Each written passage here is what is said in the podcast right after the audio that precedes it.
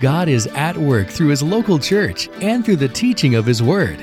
This morning on MyBridge Radio, we are pleased to share a favorite message from Christ Place. Here's Pastor Rick Lorimer. What on earth am I here for? And I, I think we need to say it, I say it with some, some being emphatic. What on earth am I here for? And, uh, and think about this. You're alive in this, now you've heard this word probably so much you're sick of it, unprecedented times.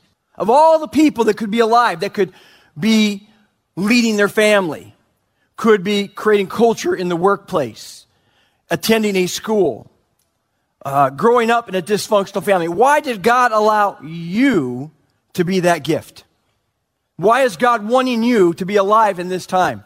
Matter of fact, I think we need to drill down on it to maximize being here on earth. We have to hear what we're here for. And that starts with us understanding what on earth we're here for from God. We have to hear from God. The organ of faith is our ear, the ear that, that is part of our soul where we're leaning in and we're listening to God. Such, such a big deal. Now, I was on a hunting trip. Um, boy, I want to say, oh, a couple years back. And uh, my boys were telling me that I'm not very good on the phone. And I'm thinking, what do you mean I'm not very good on the phone? Well, they said, Dad, just, it's kind of awkward to talk to you on the telephone. I'm thinking, I'm great on the phone. So I got to say, I guess when I realized something about myself, it wasn't that I realized it, it's that my kids helped me realize it. And how do you know when they're in groups, they, they kind of gang up on the parents kind of deal, you know, especially when they're old enough. Um, and so they're, they're telling me, man, yeah, Dad, here's the thing. You're really abrupt. It's kind of unnerving. You, you don't spend time easing into a conversation. You kind of go straight for the juggler. And then before we can actually have any comments, it's like, you off. It's like, bye, boom. And it's really unnerving. So uh, I kind of, you know, started thinking about that. And I, I think, so I, I, try to be better on the phone, but I'm, if I'm going to be like really honest, I just don't like being on the phone.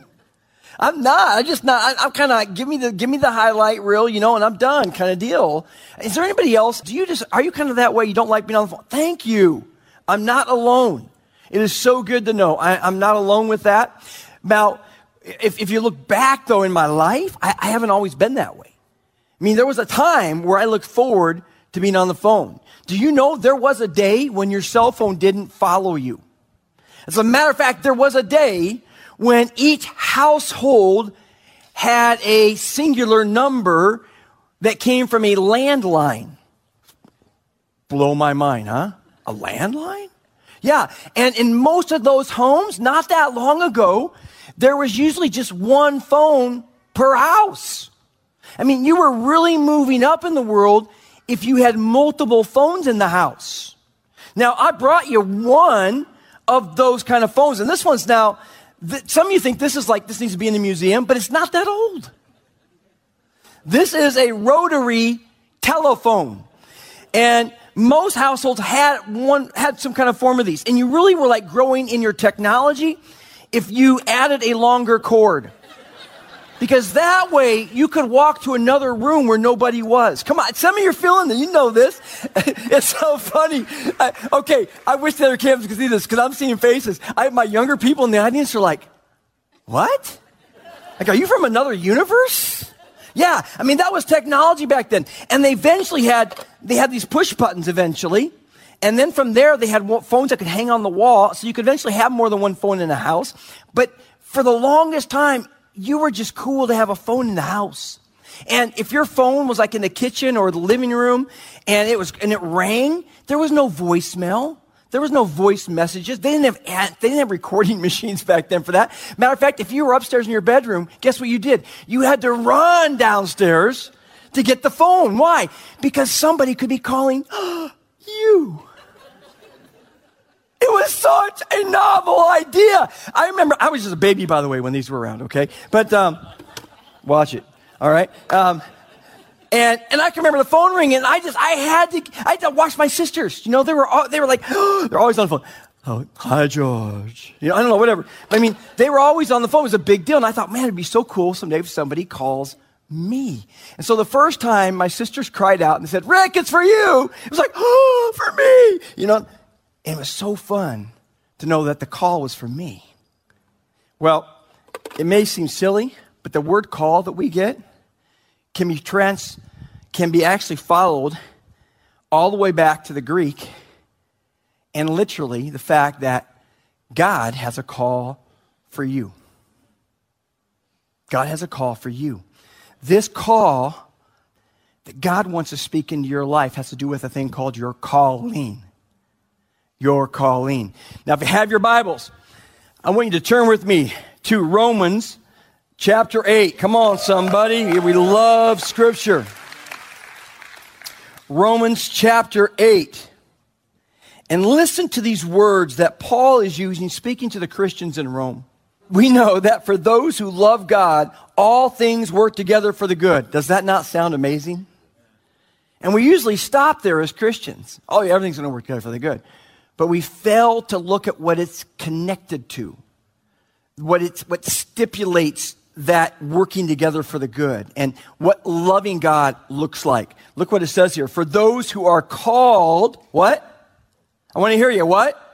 Called according to his purpose.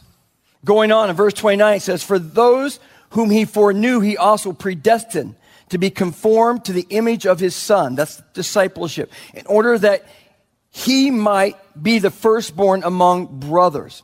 And those whom he predestined, he also what? Called. And those whom he called, he also justified. And those whom he justified, he also glorified. Now, what I want to focus on this weekend is the word called. The word called. In the Greek, the word is kaleo. Kaleo. Say kaleo. Do you even see her uh, kind of, you can even hear the sound calling that. Kaleo. And it literally means God is calling you. It has to do with your assignment in life. It has to do with your mission and purpose in life. The problem with us understanding our calling from God, that God, this calls for you and for me, is that we've kind of lost the translation of calling and the calling that God has for our life. And earlier in the English, in, in, in earlier times, a word that really kind of brought with the, the, uh, the intention of calling was the word vocation. How many of you heard the word vocation? It comes from the Latin vocare, which has to do with calling. But as time has gone on and we've become very industrial and we, have really become about our careers, we've lost really the, the understanding of calling.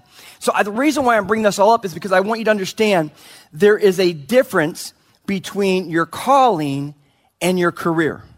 Make note of that if you're taking notes, because some people don't understand that. They assume my calling, is, my career is my calling. No, it's sometimes the farthest thing from the fact. Your, your calling is different. Your calling is far more significant. It's far larger, far more all encompassing than your career. And because we've lost a sense of vocation, we've lost a sense of calling, and we've developed a society that is all about someday growing up and having a career. And sometimes our career really fits our calling, and sometimes it doesn't.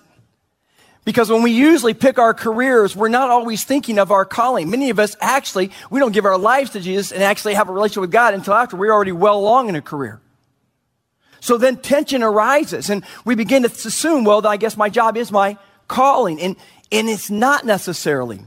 And the reason why it's so important that we understand this is because if we're not careful, we buy into a very secular mindset and we think our career makes a life. No, a career makes a living. A calling makes a life.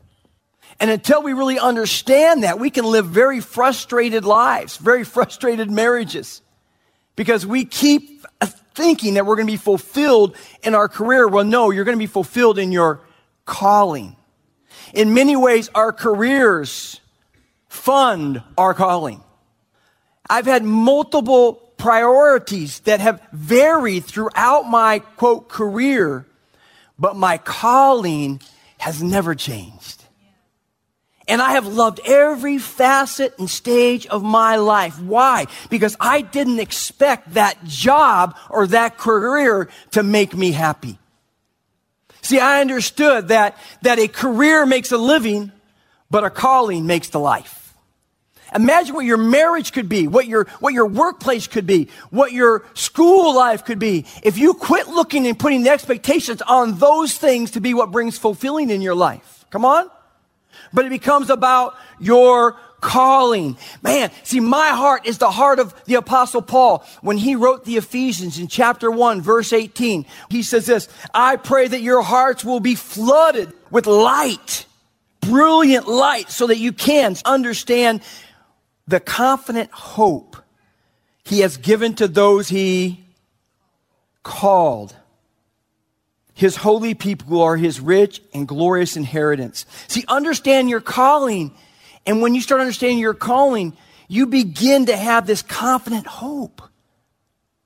Folks, I can't tell you how freeing this is because it's not based on your personality. It's not based on what other people think of you that this confident hope rises above it all. It's a third way, but it has everything to do with you understanding the hope that comes from your calling. And then these words, glorious. Some translations say the riches of this inheritance. This is what God wants for his people. So what I want to do now, and then for the next few minutes, is I want to give you three things we need to understand about our calling.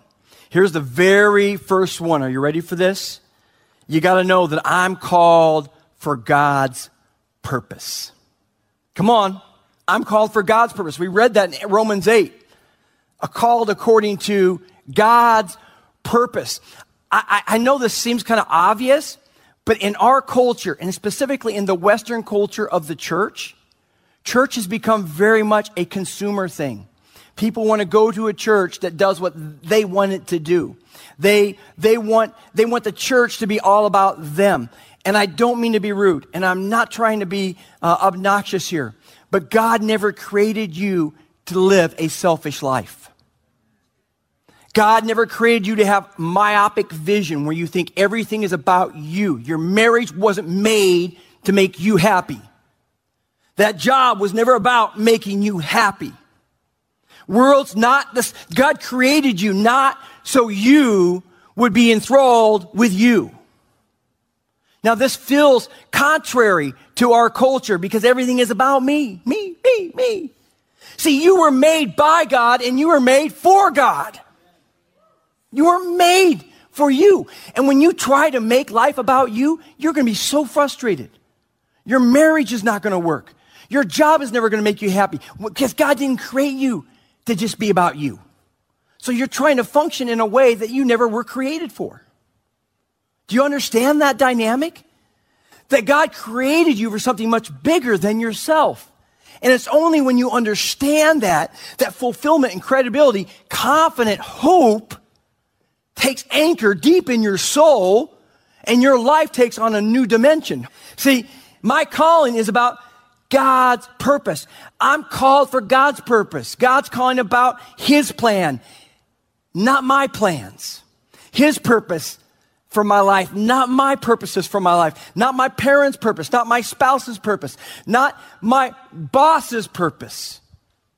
It's about God's purpose for my life. And this brings me to the second thing I want you to know about your calling that I have a unique calling from God. See that kaleo, kaleo, that calling, there's a general kaleo for the body of Christ. But there's also a personal kaleo calling that's just for you. This is for you. And God wants you to know how your calling is unique. Why? Because in that is when you begin to understand what your life is all about. I love how this is expressed in Ephesians chapter 2. For we are God's masterpiece First of all, this, let's just kind of digest this masterpiece. It's, in the Greek, it's language. It's this, you're this beautiful piece of poetry that God is wanting to put on display. That you could think of even a painting and you're this canvas and, and, and God is painting something that is to, to be shown to the world. You're, you're his masterpiece. You're a Rembrandt. Some of you say, I'm no Rembrandt, man. There's no way. My life is a mess. That's, see, that makes you such a candidate because God loves taking a mess and making it a message. God loves taking what it, the world has tried to screw up, what you have got maybe messed up, and He creates something beautiful. You are a masterpiece. You say, no, Rick, I'm junk. If you knew what I've done, if you've known the people I've hurt, if you've known the relationships I've been, I've, I've had, could, we could go on. You say, Rick, I'm no masterpiece. I'm junk. You need to know something. God doesn't make junk. And the Holy Spirit doesn't live in junk. That you have this unique calling from God. And we have to remind ourselves of this because everything in this world wants you to conform to what they're calling you to be like. Whether we're talking about politics or we're talking about issues at the workplace or we're talking about your relationships and your friendships or what you look like as a parent, you know, the way you were raised, now your parents, you think you've got to, it's natural by default because it's all you've ever seen. You start kicking and being like them. No, you're unique. And you have to cry out for that. And you've got to be able to be the kind of person that stands up for it and says, no, I'm going to be unique. I mean, when Jesus stretched out his hands on the cross, it wasn't so you would go through life conforming to everyone else's plans. He loved you this much and died.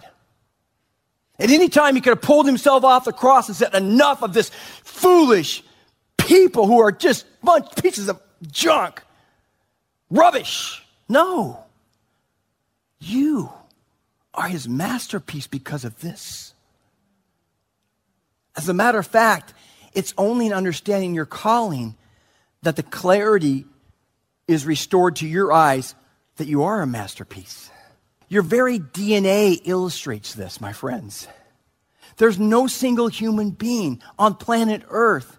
Come on, there's not one like you. And if we go back to that verse earlier about being a masterpiece, it says to do the good works that he, he planned long ago. This is really important because you're not, you were never created to just always get. God created you to be a giver to be a contributor, to be someone who makes a difference in life.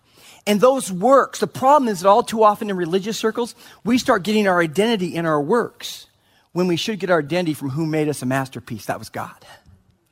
See, the works are the outflow of the inflow work of the Holy Spirit. But there are works to do. And some of us, we keep doing works that have nothing to do with being a masterpiece. That's where the career robs us of our time and our energy, and we're not understanding our calling. Come on.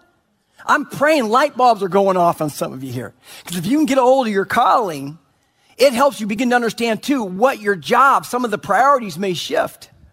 The results you start looking for in your home, they shift. In your marriage, they shift.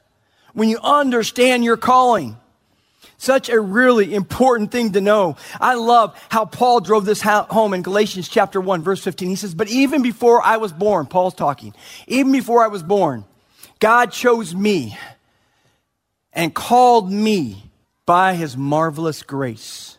Now, here's a question for you What did Paul do to deserve that calling? He murdered Christians. Those weren't the good works God planned. You see, God's calling is an illustration of God's grace to you. And, and that's the way God is. He loves us where we are. He just loves us too much to leave us there. But, but our God starts there. And even before you've done anything for him, he still called you. He called you. I love how Jeremiah put this. Before I shaped you in the womb, I knew all about you. Before you saw the light of day, I had holy plans for you. Some of you say, Rick, that can't be right because my parents didn't even plan on having me. And besides, they, they were going to abort me or, or you're, you're, just going through thoughts or you knew the home I grew up in. No, you don't, you don't understand. There may be accidental parents, but there's no such thing as accidental babies. As soon as you were conceived, God said, I got you.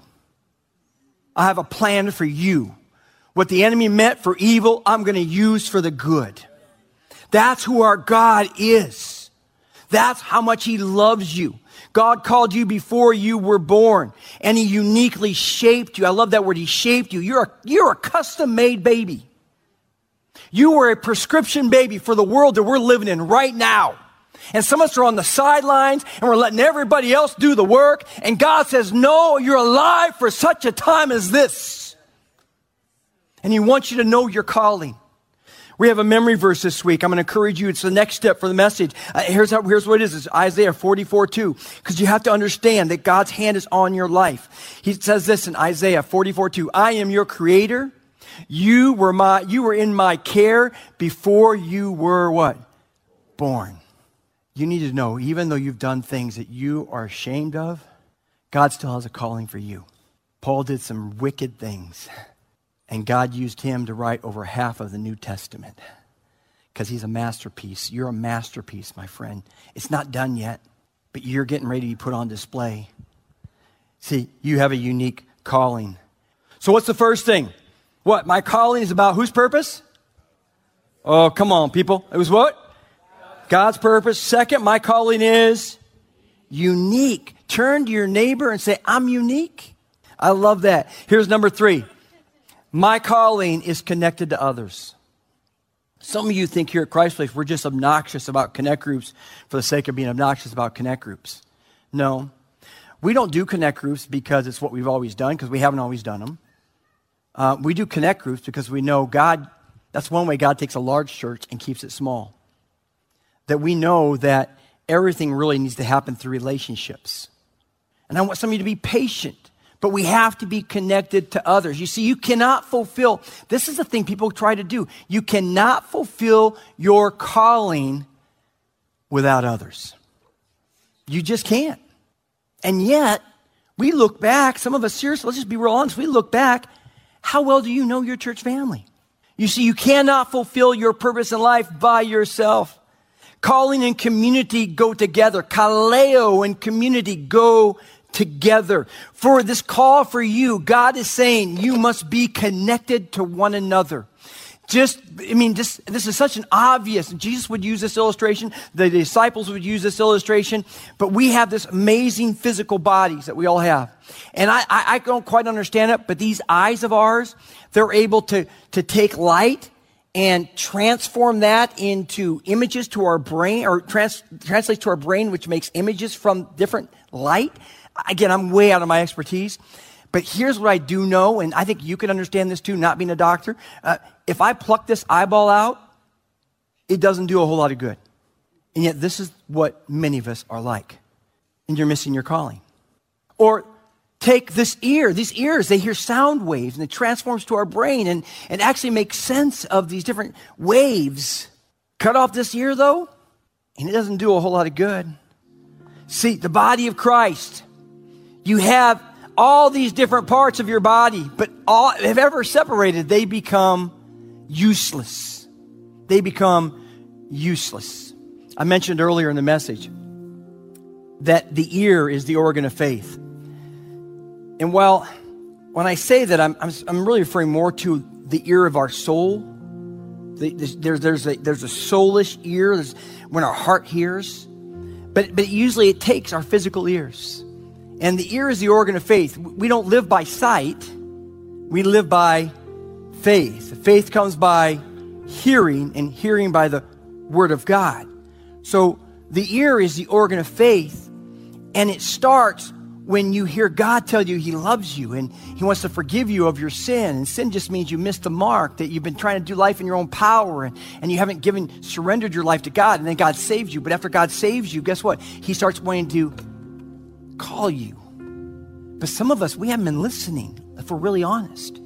There was this father who was traveling on a journey with his son. This is before there was transportation. And so they're walking and they're going through a wilderness and forest and and the father had great experience he'd kind of been this way before but the son this is all new to him it's like a whole new world and he wants to explore and he starts getting curious curious and so he says hey dad can i can i go over there and, and look what's what's beyond i'm hearing like a sound of water can i go look at that and the father says yeah go and the son starts but then he stops and thinks whoa hey dad i i mean i'm getting i don't want to get lost he says, Okay, son, here's what I'll do. Every two minutes, I'm going to call out your name really loud. And I want you to listen. And then I want you to call back to me.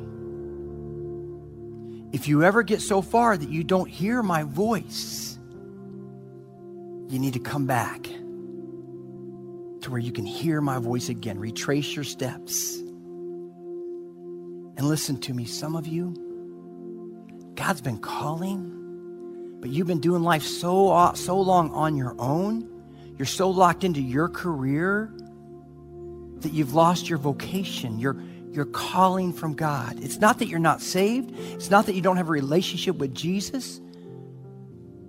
You know, in fact, the idea of receiving the call is completely dependent upon the hearer listening. Let's hear his voice. There are some of us here today, and you're far from God. And I, am not being rude when I say that. I, I, I've been there. Maybe you came to church hoping you'd find something out about Christianity. It could be uh, someone promised you lunch. That's a good deal. You know, uh, it may be you just grown up in church your whole life. But if you're honest, you don't have a relationship with Jesus Christ. You got to understand this. God didn't come and die for humanity and raise from the grave so we would have brands of religion. He did all that to have relationship with you. And salvation, redemption is a lot like our calling. It's unconditional. There's nothing you can do that merits you receiving it. It's not what you do, it's what Christ has already done. He died for you. And he overcame death, hell, and the grave so you can overcome death, hell, and the grave.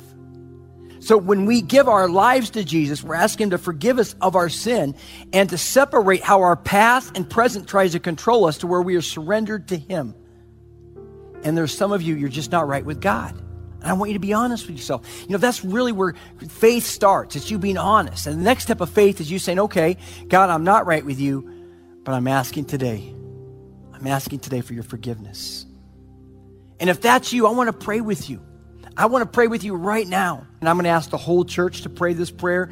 You're not going to pray it alone. We as a church are going to pray this prayer. It's not magic words, it's really about your heart being vulnerable. It's about you being honest and you being humble. The Bible tells us God resists the proud, but He gives grace, that unmerited favor to the humble. It's about being vulnerable. It's you about trying to connect with humility with your Creator. So repeat this prayer with me. I'm going to ask the whole church to pray this prayer. Dear Heavenly Father, Thank you so much for loving me, for calling me. I confess that I have sinned against you, that I've sinned against others. And I'm asking today for your amazing forgiveness. And I'm leaning in to your resurrection power that even as you raised Christ from the grave, you raised me for such a time as this. and I welcome your calling too. And all of God's people agreed and said, Come on, church. It says in heaven, one person gives their life to God. It's a party in heaven. Put your hands together. Amen. Amen. Amen. Amen.